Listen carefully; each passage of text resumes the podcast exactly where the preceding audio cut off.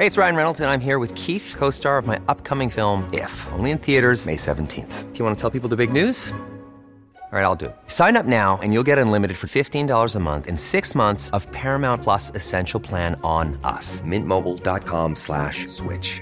Upfront payment of $45 equivalent to $15 per month. Unlimited over 40 gigabytes per month. Face lower speeds. Videos at 480p. Active Mint customers by 531.24 get six months of Paramount Plus Essential Plan. Auto renews after six months. Offer ends May 31st, 2024. Separate Paramount Plus registration required. Terms and conditions apply if rated PG. Many of us have those stubborn pounds that seem impossible to lose, no matter how good we eat or how hard we work out. My solution is PlushCare. PlushCare is a leading telehealth provider with doctors who are there for you day and night to partner with you in your weight loss journey. They can prescribe FDA-approved weight loss medications like Wegovy and Zepbound for those who qualify. Plus, they accept most insurance plans. To get started, visit plushcare.com slash weight loss. That's plushcare.com slash weight loss. The Michael Reade Show podcast. Tune in weekdays from 9 on LMFM. To contact us, email now michael at lmfm.ie. Monday morning, the 15th of uh, January. Good morning. With much debate and discussion from now till 11am, this is Michael Reade on LMFM. The Dáil resumes this week after its Christmas break, and it looks like there's a busy political season ahead. Law and order, immigration, an overstretched health service, foreign policy, RTE, and replacing the TV licence, power sharing in Northern Ireland, and the UK's legacy bill, and road safety and road fatality may all be pressing issues, but there is little doubt that politicians will very soon start to focus on how we are going to vote in upcoming polls, two referendums in March and in June. The local and European elections will take place. Let's speak to Gavan Reilly, political correspondent with Virgin Media News and a columnist with uh, the Meath Chronicle. A very good morning to you, Gavan, and thank you uh, indeed to look ahead uh, at uh, what will begin on Wednesday afternoon at uh, 2 o'clock. Uh, as I say, we'll be voting on a, a number of occasions uh, this year. Any prospect of a, a general election, though? Uh, this year, I, I would think so. Uh, obviously, it, it is only within the Taoiseach's gift to decide when the Dáil will be dissolved. Uh, Micheál Martin and Eamon Ryan have both gone on record to say that they'd like this government to last as long as it possibly can, which, if you translate that into timing, would mean we wouldn't be going to the polls until February or March of next year, 2025. But I think there is an understanding that uh, when it comes to just the practical business of, of governments trying to stay in office, governments doing their best to try and uh, maximise the conditions in their own favour, most people expect that this is going to be the year that will go. What the, the informed thinking now, although nobody seems to know Leo Varadkar's mind on this, is that if the budget is a relatively spendthrift budget, if it's a budget in which there is something for everyone, uh, what the government has found is that the last couple of budgets, although not exactly you know feted from the rooftops, have been broadly well received. So if they have another fairly decent budget with a decent amount of money in the kitty, whether the public finances are in good shape, on that basis, they will then announce, okay, right, here we go, and they'll go to the country, dissolve the Dáil the week or two after the budget, and then have polling possibly in the first or second week of November. So I think that's probably the most likely thing. There's one other factor that might play into the timing of that as well, which is if there are any government TDs, or indeed any opposition TDs for that matter, who are elected to the European Parliament in June, you'd have a situation where by law you are required to have a by-election by the first or second week of December, and it doesn't really seem to make much sense to be having a by-election in the second week of December if actually that TD is going to be staying in office only for a couple of months before a general election anyway. So mm. there's a general view that if there's any Dáil vacancies, why would you have a by-election just to fill the seat for a couple of weeks or a couple of months? You're better off just dissolving the whole thing and going to the country while you think you've got a good story to tell. If you have a good story to tell, or if people are buying into that story, and I suppose the precursor to a, a general election will be the local uh, elections, and that will gauge the support for each of the parties and the independents, of course. Yeah, possibly so. Now there, there might be a slightly different dynamic to it because when when you talk about local elections, I mean it, it's very much clientelist. You know, pe- people are, are sometimes encouraged not to think with the local in mind when you're having a national poll. But of course, the local elections, what are you going to think of except the situation on your doorstep? You're going to be thinking about the local property tax and whether it ought to be higher or lower, whether you want councils to be better funded or, or lesser funded. Indeed, immigration, now that it's back on the political agenda very centrally, do, do you think that your area has enough facilities to deal with uh, a rising population, or do you think perhaps that your area has been overburdened uh, with people that are coming from other countries? That's all likely to play out in ways that it might not do in a national election, but but in its own way, it will be very telling to see exactly how any anti-immigration vote uh, translates into actual seats, whether Sinn Féin's perceived hardening on immigration might be enough to, to try and sweep up whatever seats that are there. Because it is a situation that, although um, there are some councillors who are clearly critical of the situation as it currently stands, there was basically nobody that got elected in 2019. The, the 949 councillors that were elected in 2019 very few and far between of them were actually running on a ticket of complaining about immigration or the way in which the state handled its asylum burden. Now, obviously, that burden has changed quite a bit in the five intervening years between the rise in people applying for international protection and, of course, those coming from Ukraine. But if there is any um, any gains at all, even if you were to have only a handful of, of anti-immigration councillors elected across the country, that in its own way might make it feel like there's a bit of wind in the sails for that kind of cohort. And then will that translate into winning seats at a general election afterwards, or will it turn it into a germane general election issue? Uh, it'll be very interesting to see if a general election does follow in the second half, how much the themes of that, the local elections in June do play into that. Indeed, policies on immigration are changing as we speak, uh, and uh, you would wonder uh, if that, that is as a result uh, of uh, calculating what way people might vote. If uh, the government, in other words, is seen to be taking a tougher stance than it did previously, perhaps it can win some support back.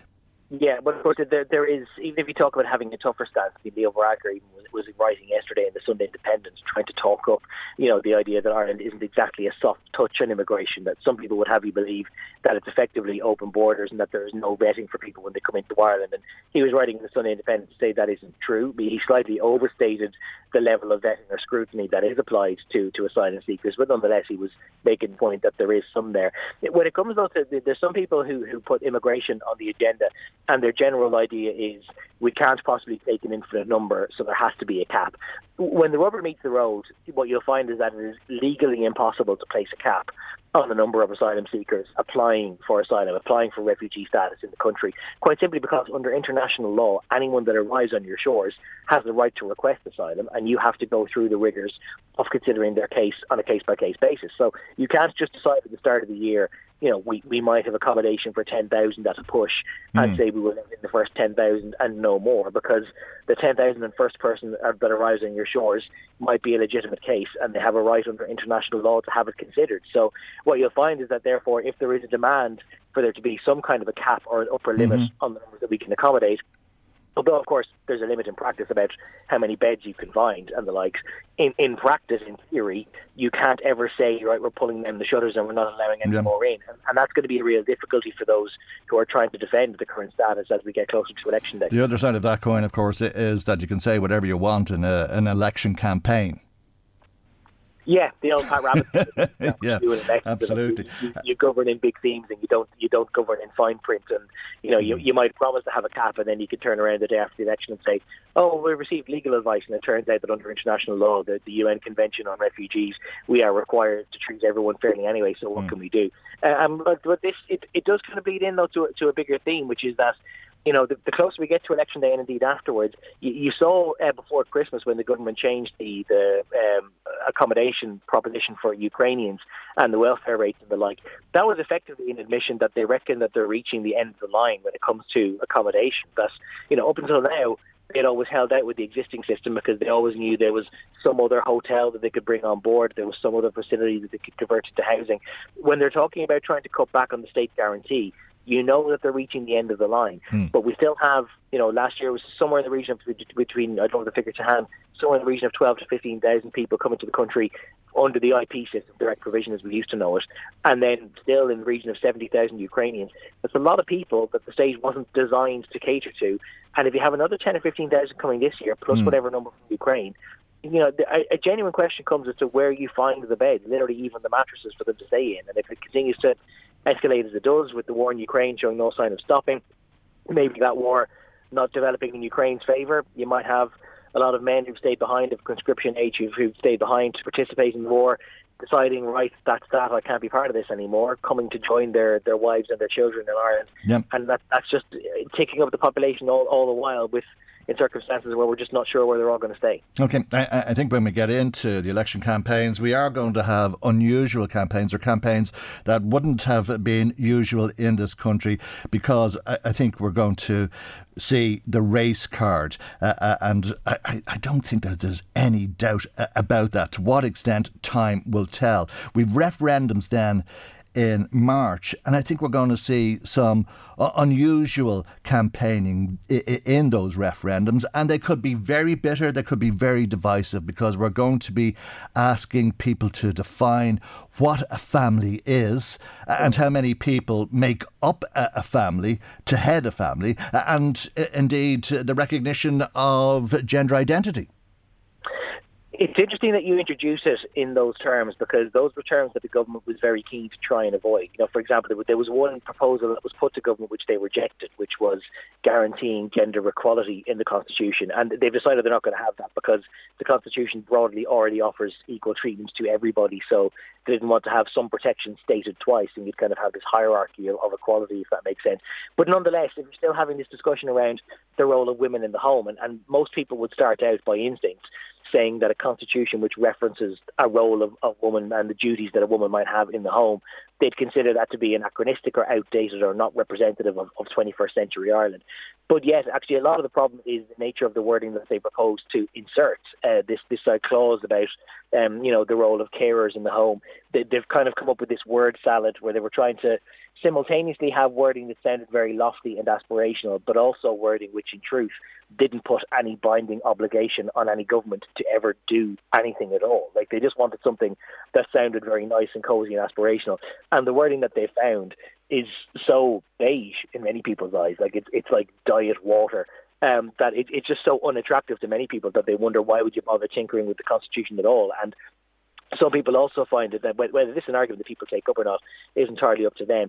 But you will hear the argument being made that that existing clause, albeit maybe anachronistic in some people's eyes, is the Constitution's only reference to women having a different role in society than men. Now, whether you think that's an appropriate reference or not is up to you. But the government is proposing to eliminate that one reference, that one distinction between the role of women and the role of men on International Women's Day.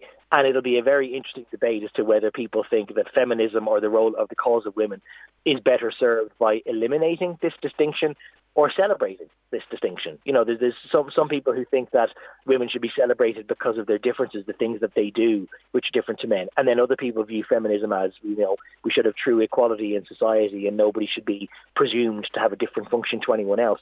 So that'll, that'll be really really interesting when the when the debate does warm up. One of the referendum campaigns mm. actually only formally getting underway today and planning to go to the launch later on, and it'll be interesting just to see exactly how that takes flight.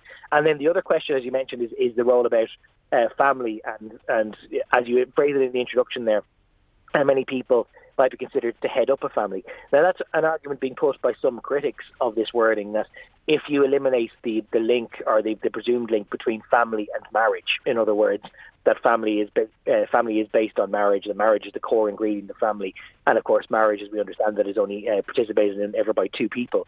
Um, if you break that link, are you inherently endorsing other types of long-standing adult relationship, polygamy, uh, triples, as was suggested last week, or are you merely recognising that not all families are built on marriage, that there are families where the marriage has ended but the family is still durable, the household still goes on. Uh, households which have never had two parents in them because one parent uh, gave birth and brought up their child alone. Um, is it merely a recognition that there are different types of family and that the Constitution shouldn't give preference or, or uh, precedence to one form over another? Um, one thing which is, is really fascinating, and I, when you were hmm. introducing the question, I was just thinking back to this. Yeah. When I was involved in student politics in UCD, I used to get really upset about that claim that student politics was vicious because the stakes were so low. Because, you know, when you're involved in it, you think student politics is really important and really massive. And then actually, as you, you grow up over time, you realise that the rows you were having about, you know, whether USI should support a ban on whaling in the seas off Japan, you realise that these rows were so vicious because there was nothing at stake. So all you were arguing about was ideology. In which case, then the the, the, row could get really vicious because it was a totally, a totally, uh, you know, cerebral row. There was nothing practical about the row that you were having. And I'm inclined to think that the referendums might go that way because, in truth, although the, the Constitution refers to the role of women in the home, that has never really, you know, been brought to court, and yeah. the courts have never taken that as an influencer. They've never struck down a law because of the role that women are supposed to have in the home. It's entirely a symbolic clause. So then, if it's only symbolic and it doesn't actually really change the way in which the law works, then it just becomes a totally symbolic change, and that therefore then the row could become you know, really down and dirty because people get very het up and very emotional about mm. symbolic things that don't really have any practical impact. Yeah, and, very, very emotional debate as a result. And referendums have surprised us on many times in the past. Gavan, we'll leave it there for the moment. It all kicks off at, at two o'clock on Wednesday, and people won't be surprised either to hear that housing will be topping the uh, agenda with a, a Sinn Féin motion once again. Thank you indeed for joining us as always. Gavan Reilly, political correspondent with Virgin. Virgin Media News and a columnist with the Meath Chronicle. Michael, Reade on LMFM. Okay, here's a, a, really weird thing for you. Louth County Council is meeting uh, this morning, so we're going to speak to a Dublin City Councillor, uh, and not for the first time in relation uh, to a meeting of Louth County Council. Damien O'Farrell is back with us, uh, and good morning to you, Damien. Just worth mentioning uh, as well that uh, Damien O'Farrell has achieved something I, I think that very few people listening to this programme will ever contemplate achieving, and that is that Damien O'Farrell once had an audience with the Pope. Uh, and Pope Francis listened to the concerns that Damien O'Farrell has about clerical child sexual abuse because he himself was a victim of sexual abuse at the hands of a Christian brother. He represents many people who are in the same position uh, but are, are finding it absolutely impossible to get justice because of a legal strategy that the Christian Brothers have adopted and we've talked about many times on the programme. Damien, good morning to you. Thanks for coming in to us. I say you're here just ahead of the meeting of Louth County Council, and I think you want to speak to the councillors on their way into that meeting. Yes, I do, Michael, and th- thank you very much. I suppose you, you, mentioned there that I met the Pope, and, and I had a lot of good things to say after I met the Pope because there's good people in the church. There is some good people, and he is trying to move it forward. You know, but this has been going on for a while now, and the CEO, the CEO, has remained silent. And there's been plenty of opportunities for her to speak, but she, she hasn't. And any reasonable person would have to be suspicious.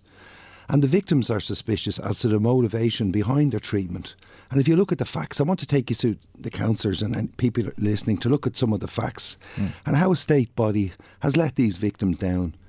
We had a perfectly lawful motion, a reserve function motion that Councillor Yore was good enough to put up with us to rescind the freedom of Drogheda from Edmund Garvey. We had a seconder, Bernie Collins. Both the standing orders uh, permitted the motion and Louth County Council's own legal advice mentioned that there was nothing in the standing orders preventing this motion. Initially, there were issues from management with the wording. There was interference from management with the wording of the motion at the beginning. The motion was disallowed then. Amazingly, it was disallowed from the agenda last May. And we believe that the CEO overstepped overstepped her authority. Right. Okay. She overstepped her authority um, the victims of child abuse, they were the people who were denied their rights when she did that. So the victims of child sexual abuse were denied their right of representation at a county meeting via their elected representative, Maeve Yore and Bernie Collins. Conlon, Le- yeah. Conlon.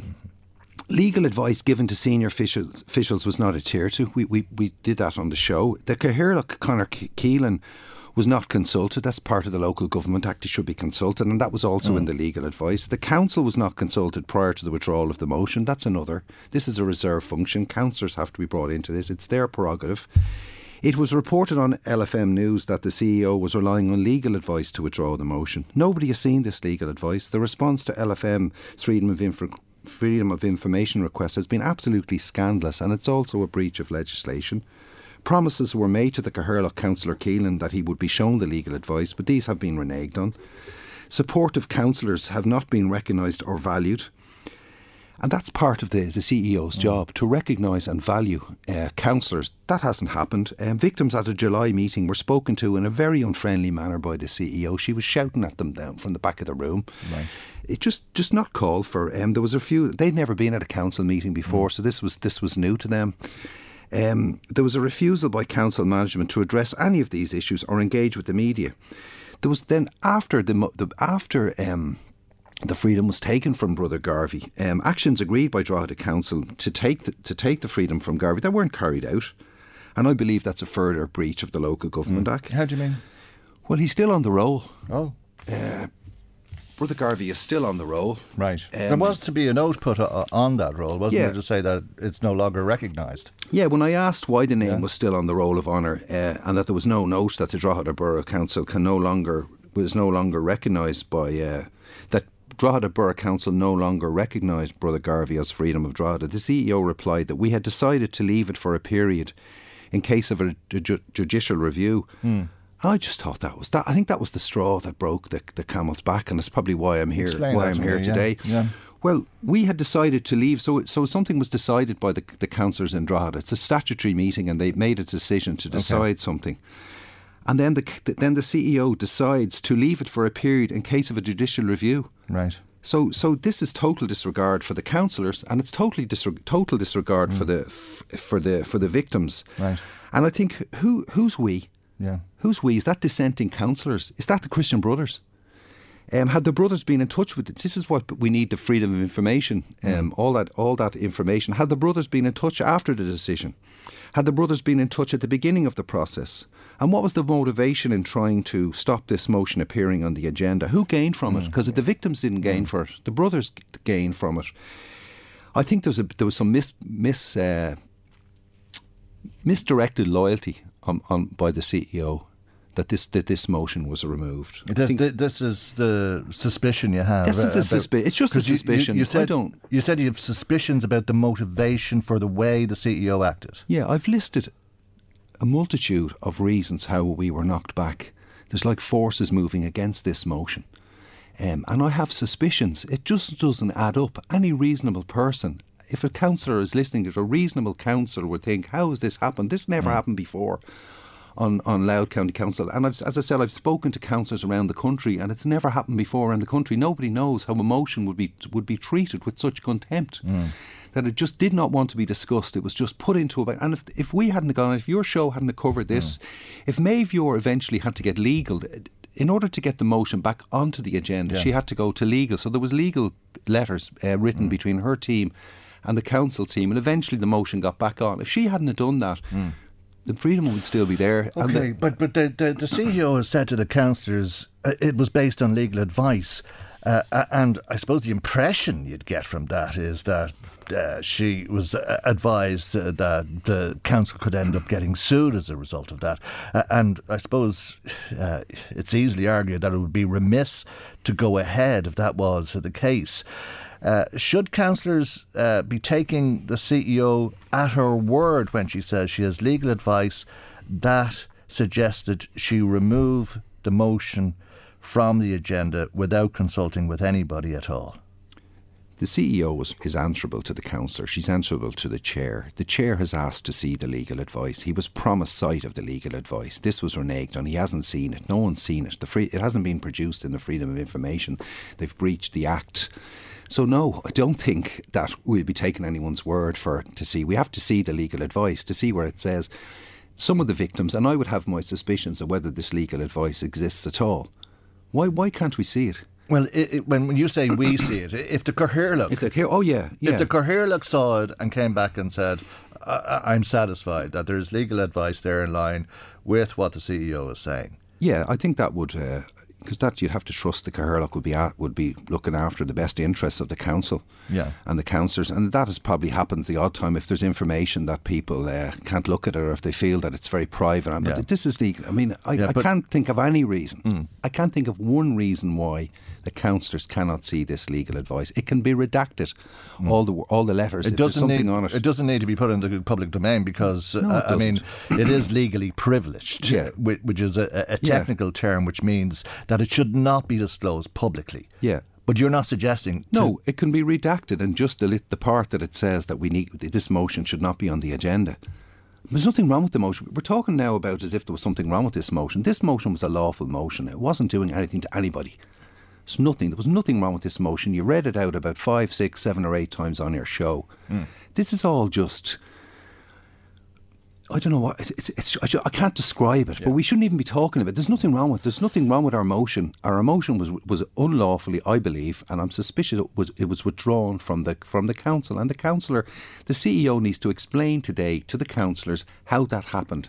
How was it withdrawn, well, and why did they not adhere? Why did they not adhere to their own legal advice that the, that the that the chairperson should be notified, should be informed, that the council should be informed? That wasn't to adhere to. And the Act which governs Louth County Council and all local authorities, the Local yeah. Government Act, says that this is a reserve function of uh, the councillors. So the CEO didn't have the authority. This is the argument you're making yeah. to, to, to uh, disallow the motion. Yeah. Well, it's not an argument I'm making. Uh, this is this is in the Local Government Act.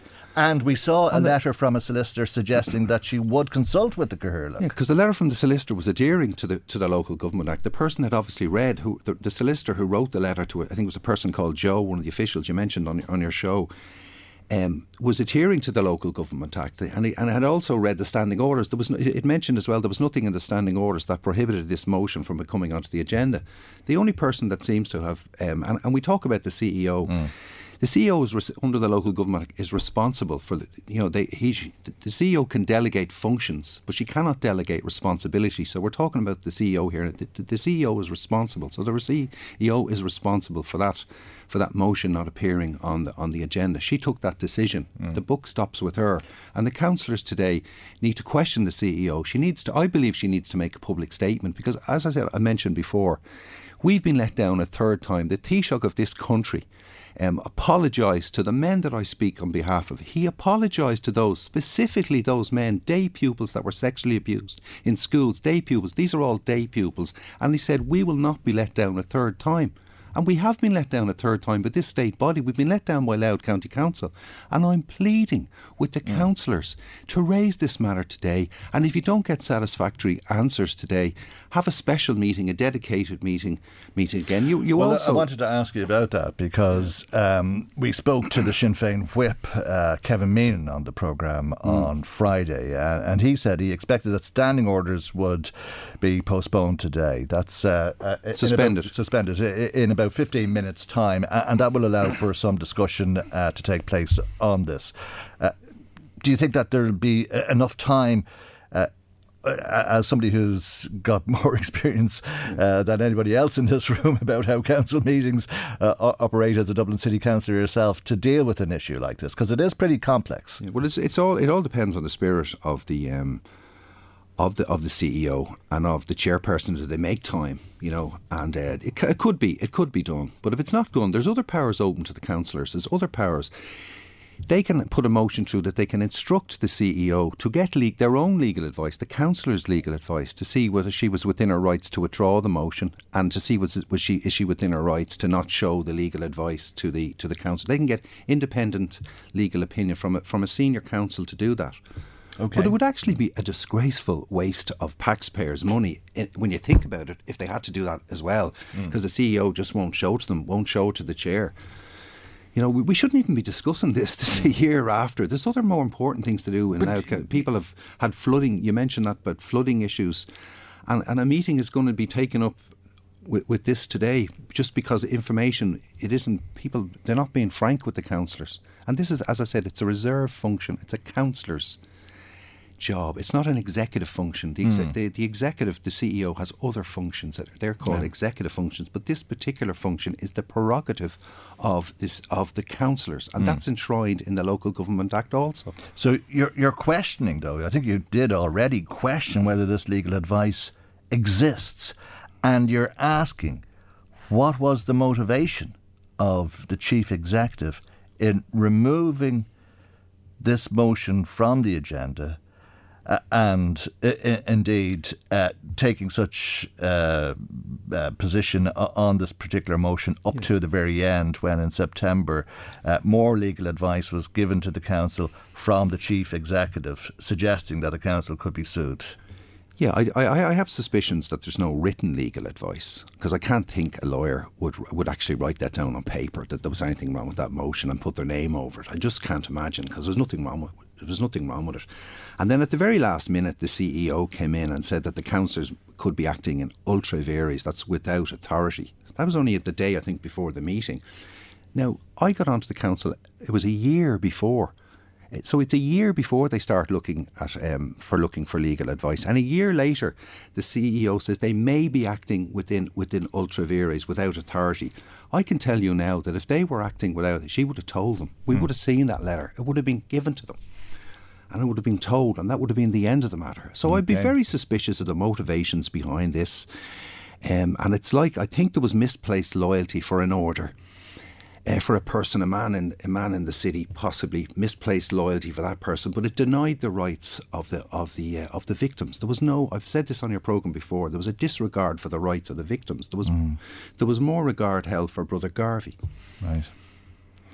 Serious questions it's over to the councillors now. Uh, they're about uh, to go into session, and uh, I think uh, we'll be able to bring you uh, news of what occurs at that meeting of Louth County Council before we finish up uh, today, because of course LMFM will be monitoring it for you.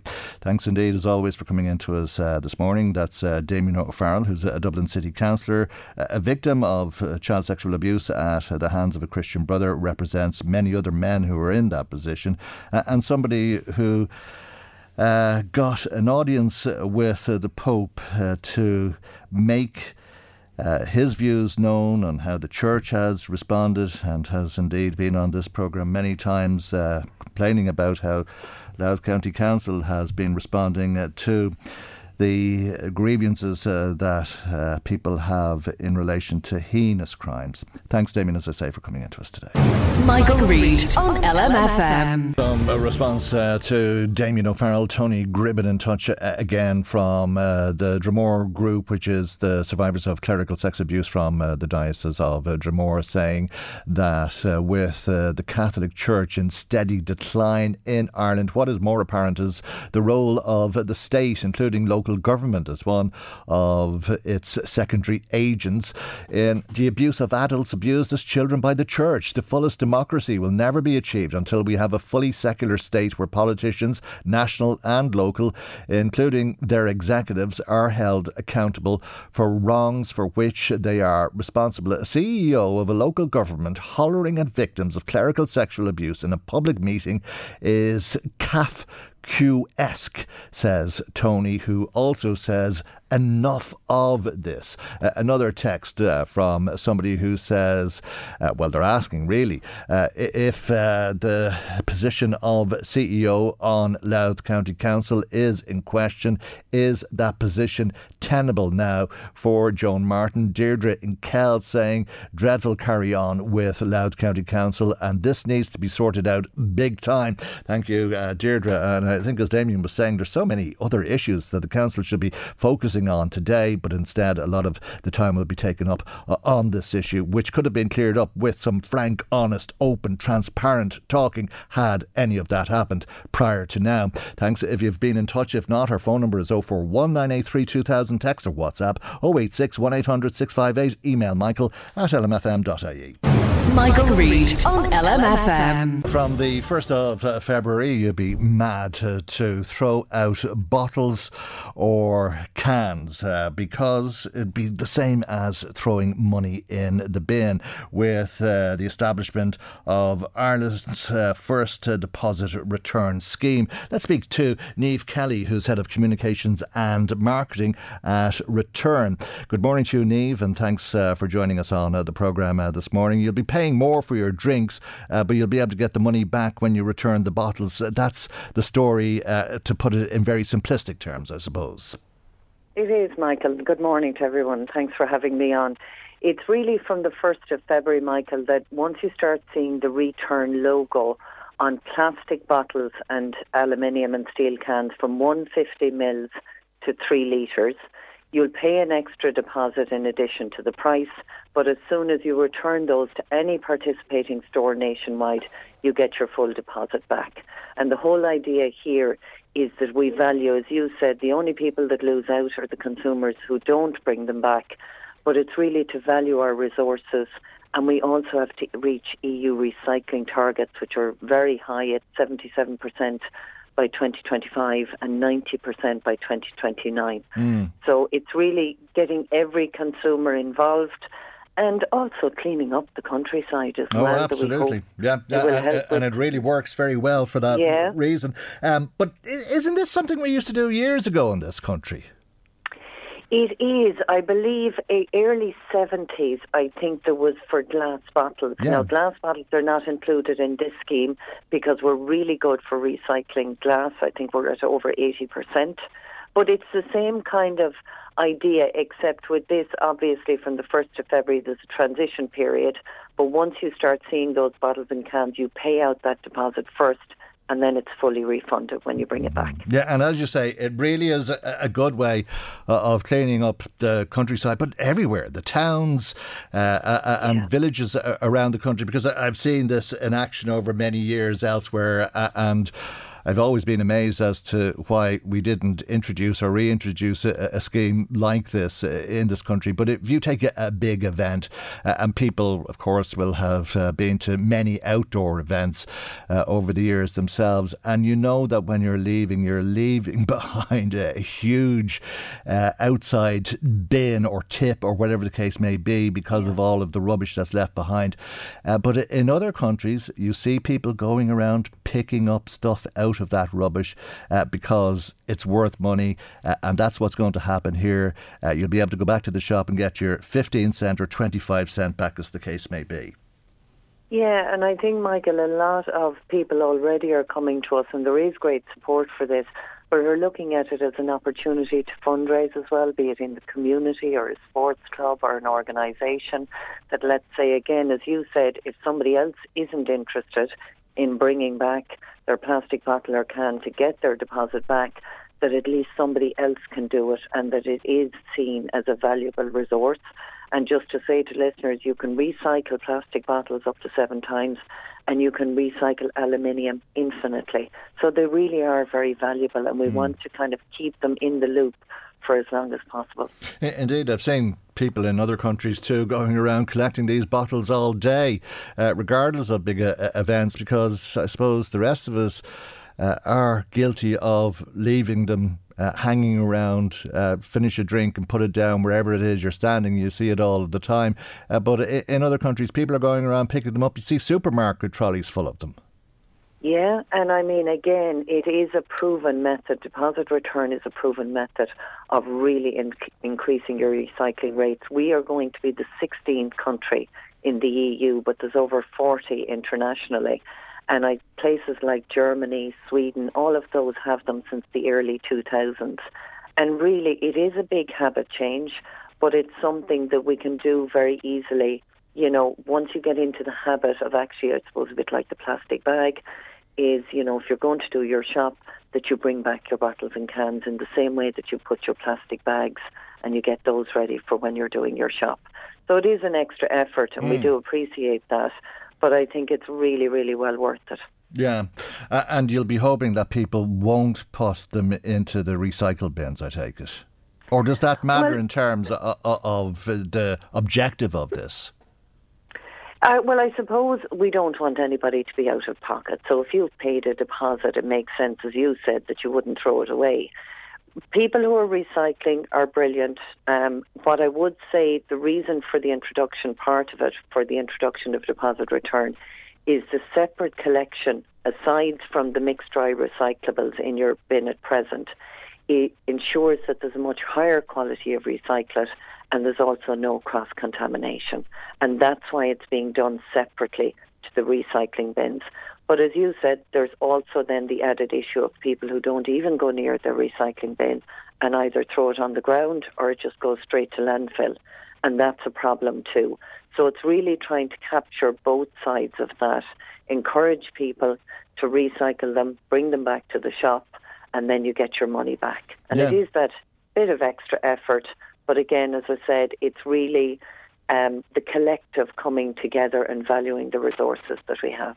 Yeah, yeah, indeed. Uh, some people do put plastic bottles in the bin, you know, on the streets, the landfill bins, and you see people in other countries going around and looking through the bins and taking them out, uh, which is why I think these schemes work so well. Uh, I mean, they're sad stories, and there's no doubt about that, but it, it is, if you like, another way or an opportunity for those people to get some money that maybe they wouldn't have uh, been able to get otherwise.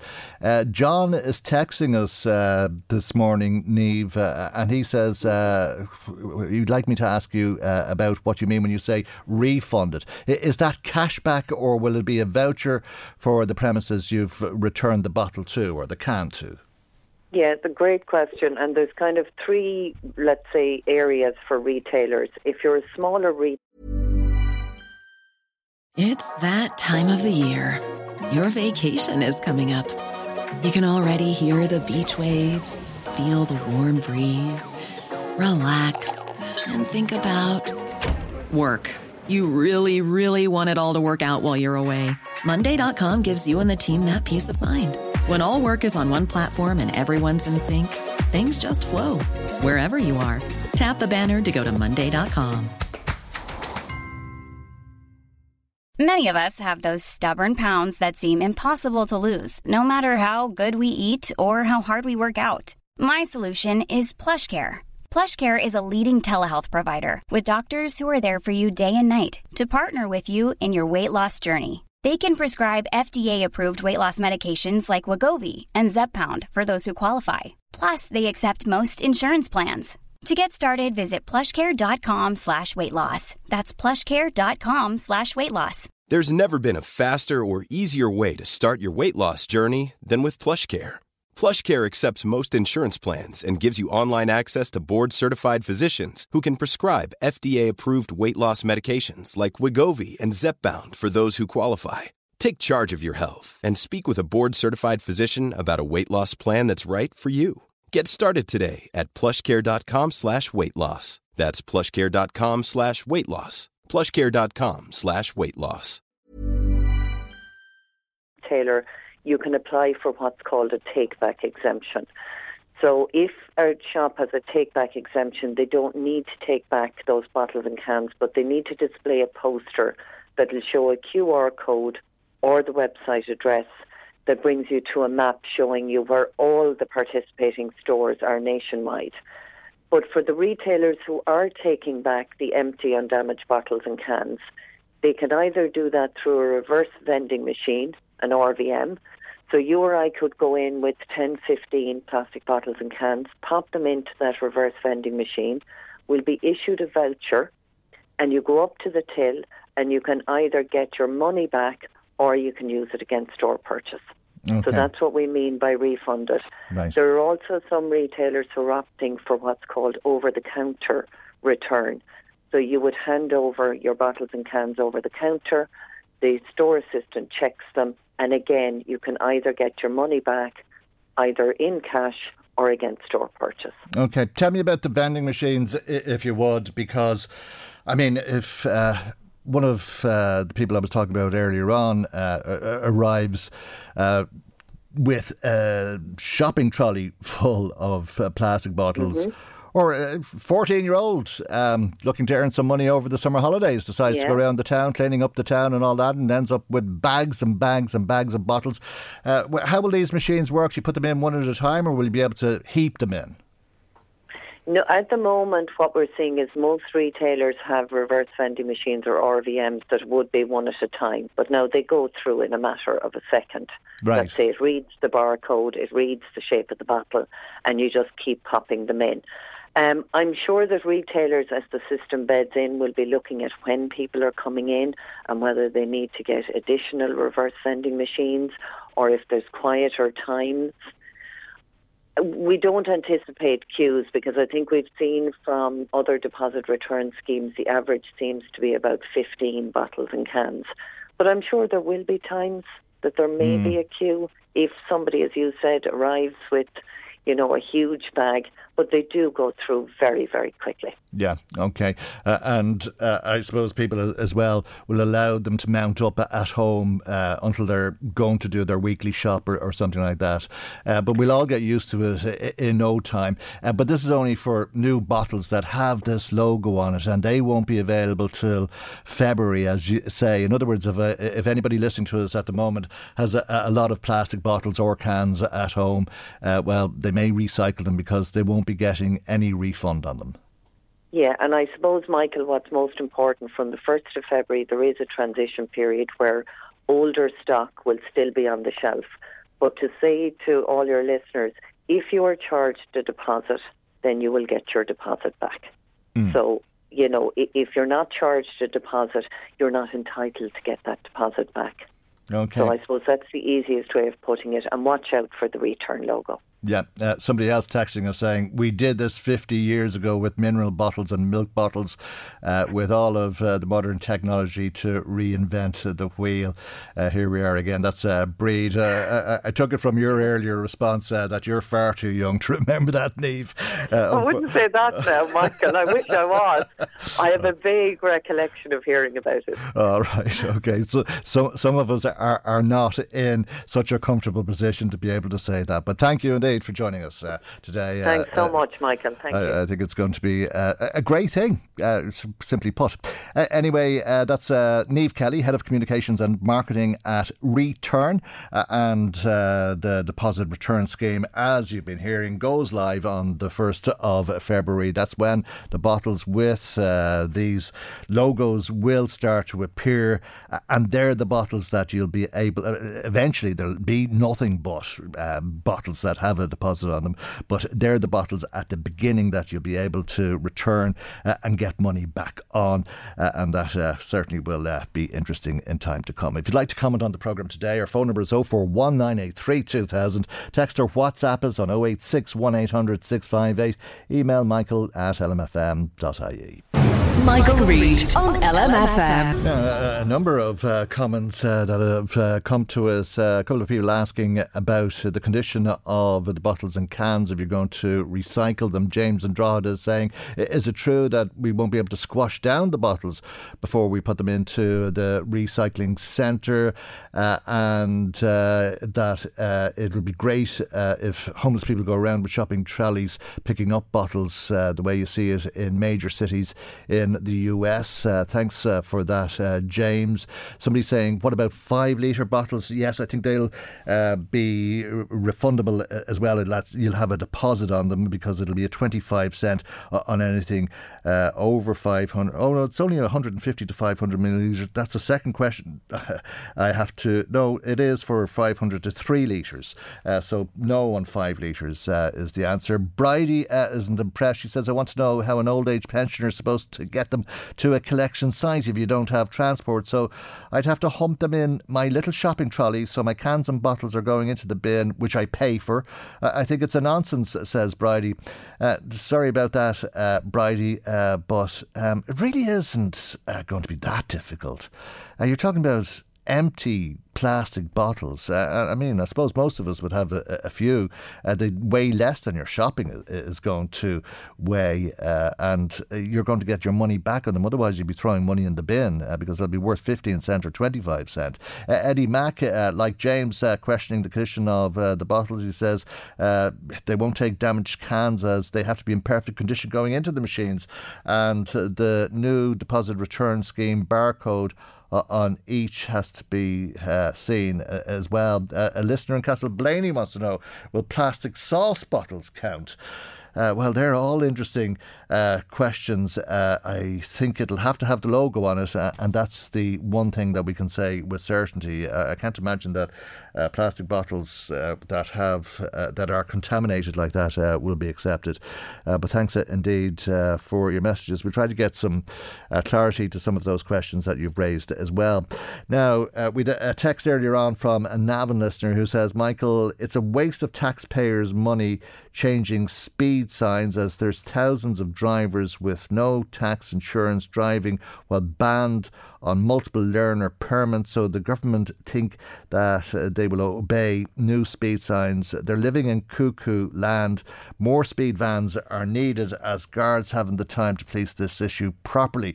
Well, the speed limits are set to reduce and fairly dramatically so, it has to be said. Um, Jack Chambers is in the news today for uh, very different reasons to do uh, with uh, personal issues uh, to him. Uh, but uh, he has also been making news because of his plan that has gone to Cabinet, which will reduce speed limits, the Minister says, by the end of this year. Blake Boland is Head of Communications with AA Ireland. And a very good morning to you, Blake, and thank you indeed for joining us on the programme this morning. Motorways will stay the same, but other roads are, are going to see a reduction in uh, the fastest speed that you can travel on. It, it, would seem, from what the Minister has said, by the end of this year. Tell, tell us a little bit more about what's planned, if you would, please. Yeah, sure. Well, secondary national roads are looking at dropping from 100 down to 80, local and rural roads from 80 down to 60, and then urban roads from 50 down to 30. So, as you said, motorways and national roads are not planning on changing. But just a note on that, just a little caveat as well, that these are they're not set in stone. So basically, the local authorities will have the ability to increase those limits or to leave them as they were if they deem that it's fit. So on a road that's got good markings, there's a let's say a national you know, secondary road. It's got a centre divide. There's good turn signals. There's extra lanes for turning off. They might say, do you know what? We don't need to drop this down to 80 here. Mm. 100 is fine, and they'll stick with that. And will they have to justify that? So yeah, they're they're going through assessments, and, and one of the things that we're happy about seeing here is that there's a little bit more joined up thinking across the country than we usually see with some of these things. So all of the local authorities are currently going through assessments that'll take a, a, significant amount of time, as you can imagine, just to, to make sure that everybody's on the same peg here, because we, we don't want a situation where you're driving between counties and the speed limit drops with, without you knowing it or with proper signage. So they're, they're assessing all the roads to make sure that this is a national kind of cohesive effort. Right. Uh, all of the speed signs will have to be changed. Uh, that's going to cost about 15 million euro, I think, is the estimate.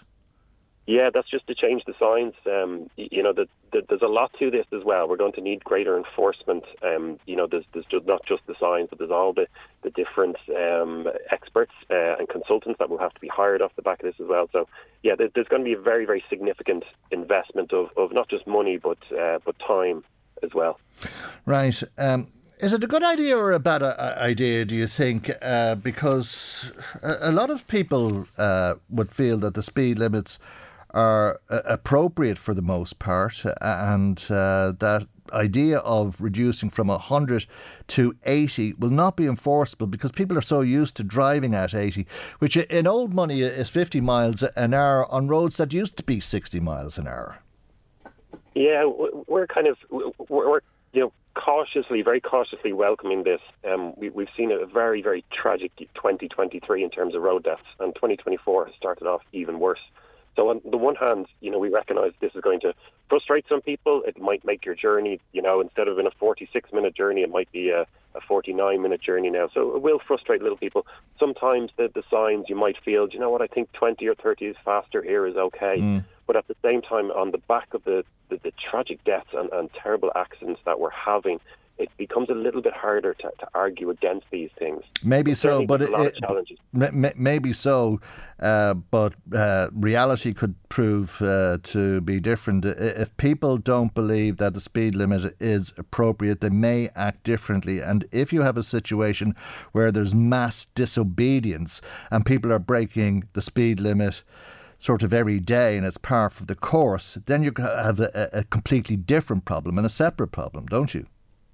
Absolutely, there. This is going to be very, very difficult to enforce. So, on the one hand, I would I would like to be optimistic and believe that most drivers out there, most motorists, obey the speed limits. Mm. They want to drive safely and they want to get home safely. And if the speed limit does drop, those people might have their journey slightly slower, might be slightly frustrating at times, but they will obey those speed limits, and thus we'll be less likely to have accidents. And if we do have accidents, we're less likely to to, to die or to have, have serious injuries. Mm. Now, as you what you're alluding to there, on the other hand, is the people that are not obeying the speed limits. And for that, we're going to need a little bit more personal responsibility from people, but also for the relevant authorities to have the resources that they need to clamp down on this. But can you clamp down on everybody? I think is the question that uh, strikes me most of all. And I'm sure everybody listening to us would be able to give examples uh, of roads where they believe the spe- speed limit is just too low. Uh, the one that comes to my mind is all those roads around Galway uh, that are meant to be 50 kilometres an hour. Drive at 50 kilometres an hour on any of those roads, and everybody's going to pass you by, doing at least 60, if not 70 or 80. Yeah, you're, you're making a very good point. This is going to be extremely difficult to, to police and, and enforce. The, the challenge here is is to give the, the relevant bodies the you know the resources that they need. But we don't necessarily need to catch everybody. I think for a lot of people, just the let's say the, the threat or the, the knowledge that they might be caught will cut down on speeding. And it brings us along to another point that, that we're a little bit concerned about is that the the enforcement of it has to be targeted at the place that is going to save lives and cut down on accidents. Yeah. So you're alluding to a certain type of road there. Are are people, you know, are there a lot of road deaths? Are there a lot of accidents in those stretches? Perhaps there's other areas that the Gardaí or that speed van or whatever sort of body or enforcement we're putting in place can focus on that. Mm. Because let's come back to the main point here. Let's cut down on the tragic deaths and the awful situation. Absolutely. Yeah, but is it uh, a sledgehammer to crack a, nut? Because uh, I have uh, sensed that what is happening here is that you've got the majority of motorists uh, who drive at the uh, in line with the law. Drive, don't don't exceed the speed limit, um, but they're being punished uh, because of a, a small few uh, who. Uh, drive at excessive speeds and probably uh, break the law in, in many other ways. Uh, and if you're, let's say, reducing the speed limit from 100 to 80, the hope is that those people will do 100 because you'll you'll always have instead of doing 80 they'll do 100 uh, or instead of uh, driving at 80 kilometres on a road uh, that's designated uh, as an 80k uh, Uh, uh, MH road now that they'll uh, drive uh, it's that's going to be reduced to 60 but instead of driving at 60 they'll drive at 80 because there's people who will always feel that I can go 10 or 20% over what the speed limit is that that may well happen. But this comes back to a point about the effect of, of speeding. So if you do reduce the speed that that person was travelling at, and even if they are obeying the speed limit, accidents do happen sometimes. Now, if you get into an accident, or let's say you hit a pedestrian at 30 kilometres an hour in an urban area instead of the 50 that was there previously, they are far, far less likely to die or to suffer serious injuries. So even for those people that are driving at the speed limit, if you do lower those limits, people are much less likely to have accidents. And again, we understand it's going to frustrate some people. It's going to slow down journeys a little bit. Mm. But it comes back to that key point that we alluded to before. Yeah, but you know, we'll be driving at 80, which would be the maximum speed limit, watching somebody overtake us at 100. Uh, uh, and uh, I suppose uh, you can't help but feel aggrieved that your journey is taking longer to try and put manners on people. Yeah, per, perhaps, um, and, and, if we had enough in, enforcement out there, and if there was enough personal responsibility amongst people that, that did normally choose to speed, then perhaps we wouldn't have gotten to this situation. But with 184 people dying last year, 10 already this year, we're on track to, to beat last year, which is uh, a, a, terrible way of, of, phrasing it in terms of beating it. But mm. those numbers are going up and up, and you know, this speeding is not going to be, you know, putting speed limits is not a silver bullet. Let's not forget about distracted driving, about drink driving, drug driving, and um, there's a whole host of areas. Um, you know, simply reducing the speed limits is not going to solve this problem. There's a lot to do, but while we're waiting for the, the, the you know, let's not wait for the perfect solution to improve the situation in the meantime. Okay, well.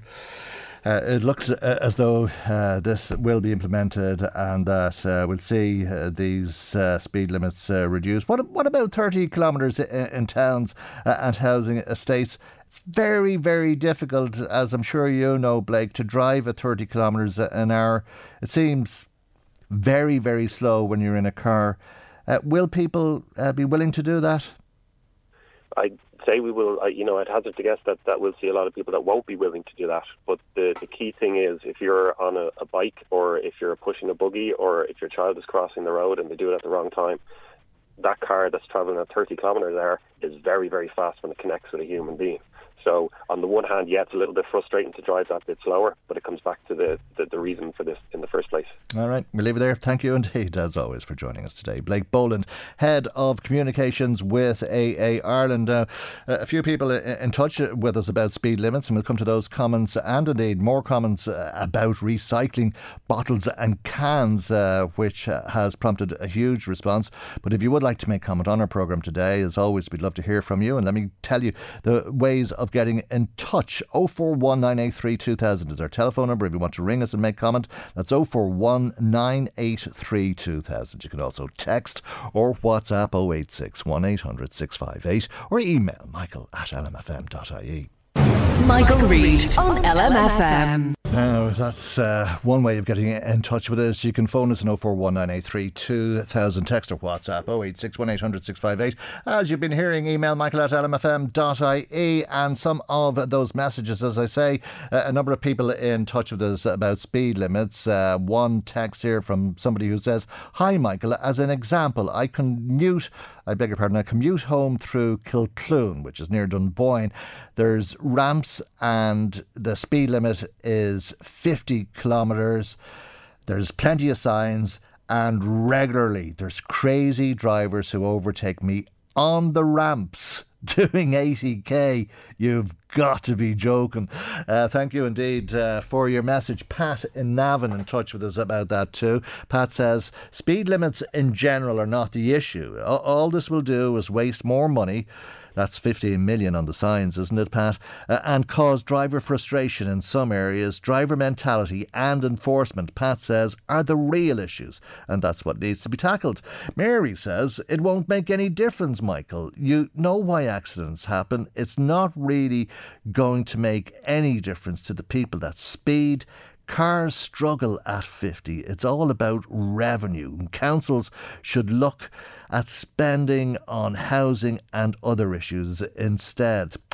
Uh, onto the bottles. Uh, somebody saying, will the recycling centre still take cans and bottles? I, I, don't think there's any question about that, and I'm sure that they will. But what you'll be doing is putting 15 cent or 25 cent into the bin when you bring it to the recycling centre, because if you brought it back to the shop, you'd get that as a deposit because you've paid extra for the plastic bottle or the plastic can uh, of minerals or whatever it was. Uh, and the idea is you pay it when you buy it and then you get it back when you bring back the empty bottle. Bridie was in touch with us earlier on saying she uh, didn't see the, the point of bringing back uh, empty bottles when she has a bin that she's already paid for. But she's just been back in touch saying uh, that she was actually talking about wine bottles. Uh, so that does make a difference because I don't think glass bottles come under it at all. it's only plastic bottles and cans.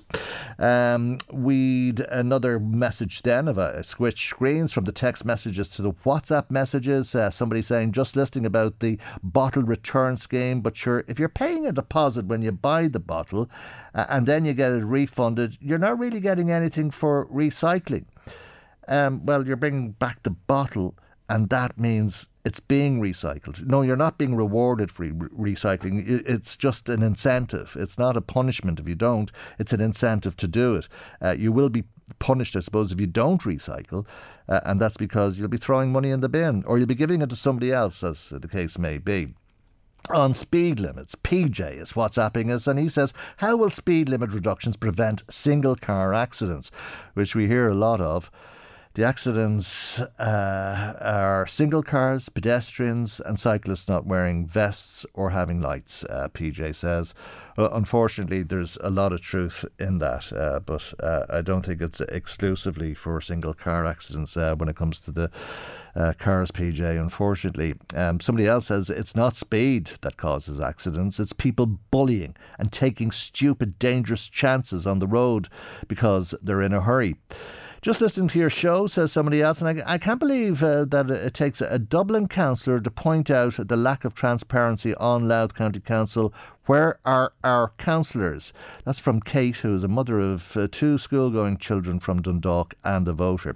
Thanks, Kate. Well, I, I can tell you where the councillors are. They're uh, meeting now at uh, the monthly meeting of Louth County Council, uh, and apparently uh, that discussion on um, the uh, or the the motion uh, that was withdrawn from the council. I suppose that's the the the the, the uh, main issue here that's relating to that motion. But uh, uh, the Freedom of Information Act, uh, the Local Government Act, all the sort of stuff that's related to that motion, if you get me, that that discussion is still ongoing. Uh, that meeting started at 10 o'clock. Uh, so uh, we're hoping that we'll be able to bring some news to you from that meeting before we finish up today. Otherwise, I'm sure you'll be hearing about it uh, on LMFM's bulletins uh, throughout uh, the rest of uh, the day because I think there has been a lot of interest in that story. Going back to the messages, though, and another WhatsApp message then about that from Jackie Taff, who says, in light of the events over the past year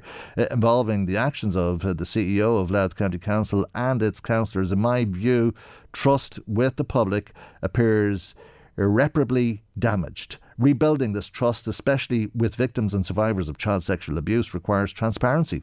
The legal advice cited by the CEO must be shared with the councillors, turning this into a moral matter uh, and one of conscience. Please remember, people of Drogheda, as Drogheda approaches its approaches its local elections, it's crucial for us, the residents, to remember how the issue of child sexual abuse, victims and survivors was handled and how we were treated by local representatives. Transparency, accountability, child sexual abuse victims, authenticity, uh, leadership, truth, and justice are just some of uh, the words uh, that Jackie uh, puts uh, towards the end of her message. And thanks as always, Jackie Taff, for getting in touch. Uh, Michael, new speed limits. Uh, there's not much thinking gone into this urban speed limit. 30 kilometres an hour, that's 18.6 miles an hour. Um, there'll be runners and cyclists and scooters who will be overtaking you. Interesting. Uh, somebody else says, Michael, it's five cent per bottle. Uh, all we'll get is people rummaging through bins. Um, no, like I think it's uh, 15 and 25 cent uh, per bottle or can, depending on the size uh, of uh, the different uh, bottles that are, are available. Uh, but thanks for that. Now, somebody else then, another message to us. a lot of people in touch today. It's great to be getting some messages. Tom and Navan has taken the time to text us, and he, he says, Good morning, Michael. regarding speed limits, speed kills. If you don't speed, you won't cause an accident and you will stop deaths on our roads. By up to 99%, he says. Speed kills. It's speed that kills, and this needs to get into people's head. P- speed kills, and I think Tom would say you can't say it often enough. Margaret says changing the speed limits will be a total waste of 15 million euro. That's the cost they're estimating uh, in terms of changing the signs. So you replace uh, 100 uh, kilometres an hour speed sign with one for 80, and you replace an 80 with one for 60. I presume they'd be able to recycle some of them uh, around uh, d- different places. Uh, but even at that, they're saying it's going to cost 15 million euro. Margaret says this is a total waste of taxpayers' money, as the people who speed now will continue to speed. If they already cared about limits on our roads, they would be abiding by them. Betty in touch with us, and she says, Hi, Michael. My sister was knocked down in her own housing estate, and she was left with lifelong injuries, and the man who did it got back into his car and was revving the car to drive off while she was on the ground. Lucky enough, two joggers and a taxi stopped him. Dreadful, Betty dreadful. Uh, best wishes to your sister, and uh, thanks for sharing that story with us. 041 983 2000 is our telephone number. Our text and WhatsApp number is 086 1800 658. Email michael at lmfm.ie. Michael, Reade on LMFM. Uh, the latest uh, child law project report has uh, been published, and Dr. Maria Corbett, CEO with uh, the Child Law Project, joins us now. And uh, a very good morning to you, Maria. Thank you uh, indeed for joining us, and thank you as well for your report for that matter, because these reports give us a, an insight into something that was very much hidden from public view what happens in family courts because because uh, of uh, the obligation to protect the identity uh, of minors. Uh, but you go into the courts and report uh, on some of uh, the ways uh, that public services are looking after some very vulnerable people. in this particular report, you're looking at 54 cases from the district court and the high court, and there certainly has been some shortfalls, or, or, or that's the way it would seem. And uh, I think that's uh, some of the criticism that you're uh, highlighting today for people. Yeah, good morning, Michael. Um, exactly what, what, what we do is we try to, to understand and to follow cases that are being heard um, around children being taken into care um, and some other issues around wardship. And as you said, unfortunately, in this volume, there's a lot of uh, failings coming into the courts uh, whereby TUSLA or other state agencies aren't doing living up to their responsibility to children in care. But that said, as yep. always, there's also cases where there's a lot of praise for social workers, foster carers, and social care staff that work in residential care.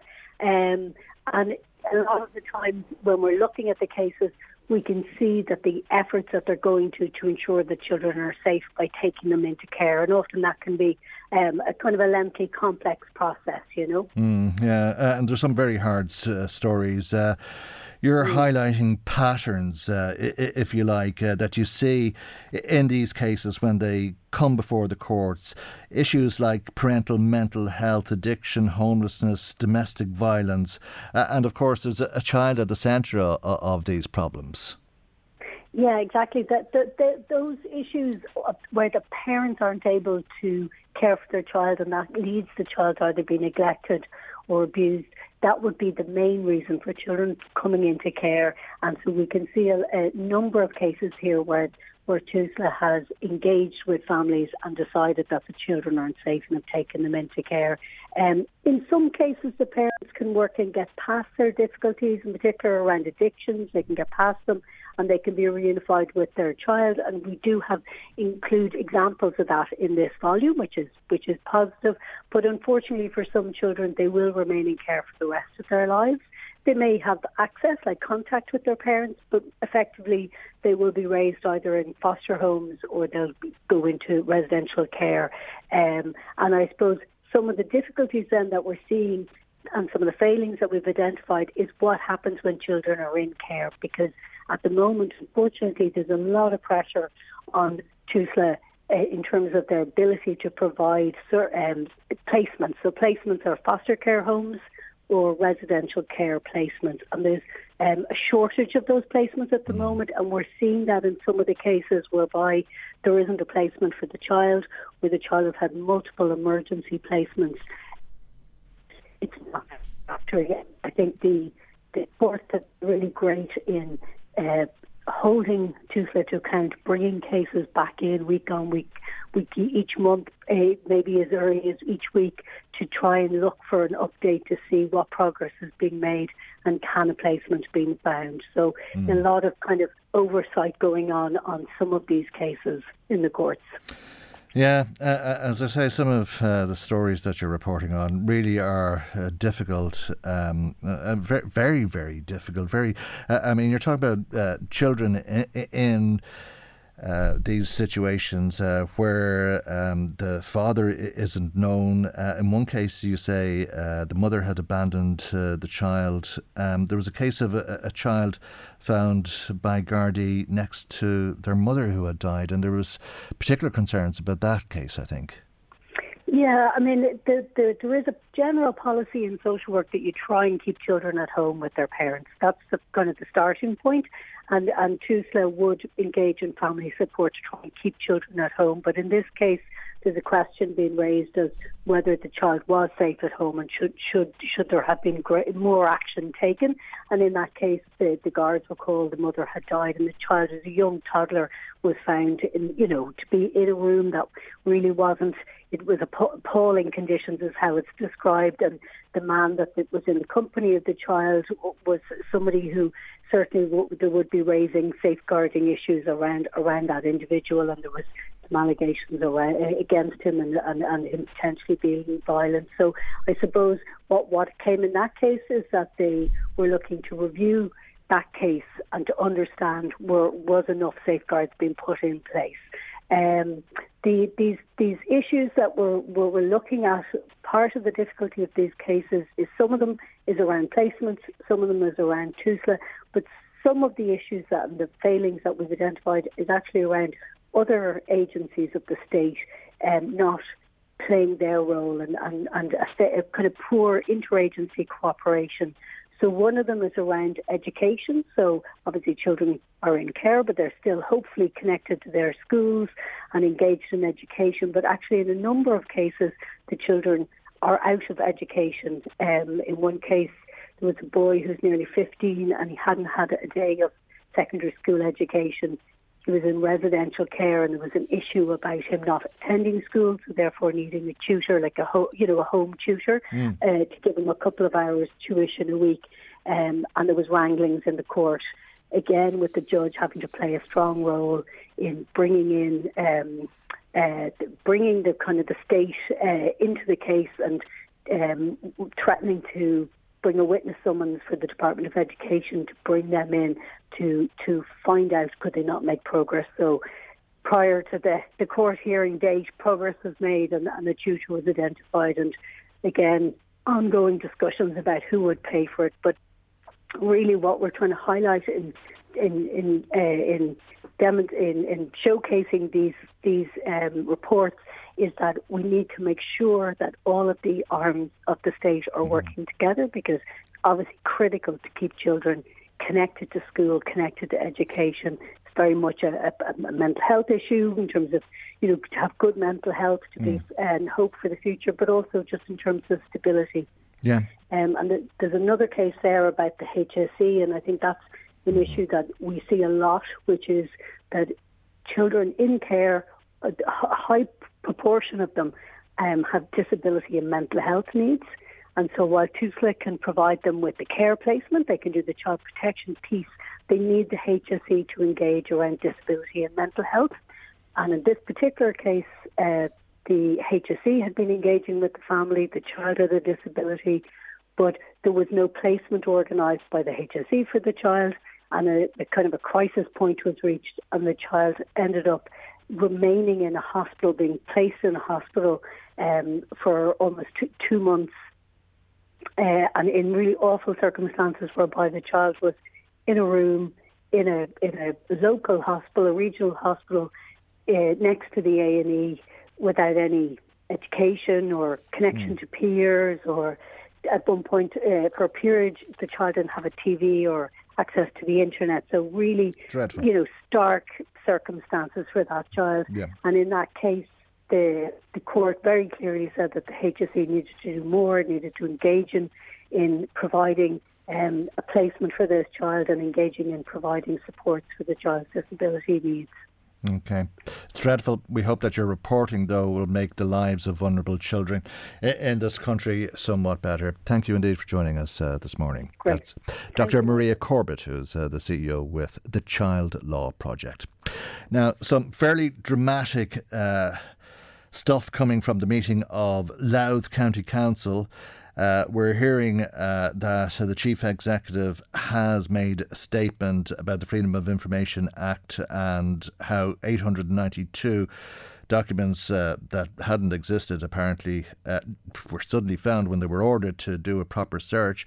Uh, she's been explaining to the council um, why that was and uh, that uh, we were asked uh, to refine a search, uh, and uh, 30 relevant documents were found out of the 892 documents.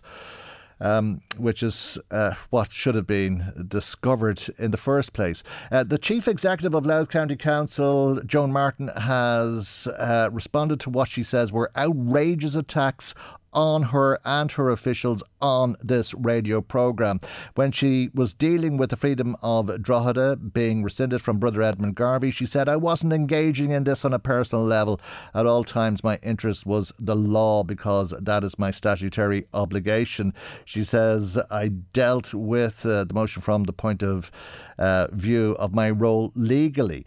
But she says she's not going to reveal that legal advice. Uh, and she says councillors are welcome to get their own legal advice on the matter, but if they do, she doesn't want to hear about it on LMFM the next morning. What on earth is going on there? Why not? Is this not public information? Is there something about telling the public what's going on? Why does she not want to hear about it on LMFM? That is the local radio station for the constituency that she is the chief executive of the local authority, which is put in place as a public service, as a public servant she is meant to serve the people. Uh, and she also said that councillors are welcome to move against her for her suspension or her removal. Joan Martin has been telling councillors that she councillors that she has almost 47 years of public service served at this stage, and she says mostly for the people of Louth. Uh, and comments made were personally uh, were highly personal for something that has nothing to do with me other than my role. Thanks uh, indeed uh, to Ruth uh, for getting that news uh, to us uh, from the council chamber this morning. I think we'll be hearing more about it uh, in the bulletins and possibly on tomorrow's programme as well. Dramatic stuff, as I say. but that's where we have to leave you for today. Thanks to Maggie McGuire, who researched. Chris Murray was in the control tower. I'm Michael Godwilling. We'll see you for our next programme tomorrow morning at 9am right here on LMFM. Good morning. Bye bye. The Michael Reade Show podcast. Tune in weekdays from 9 on LMFM. To contact us, email now michael at lmfm.ie.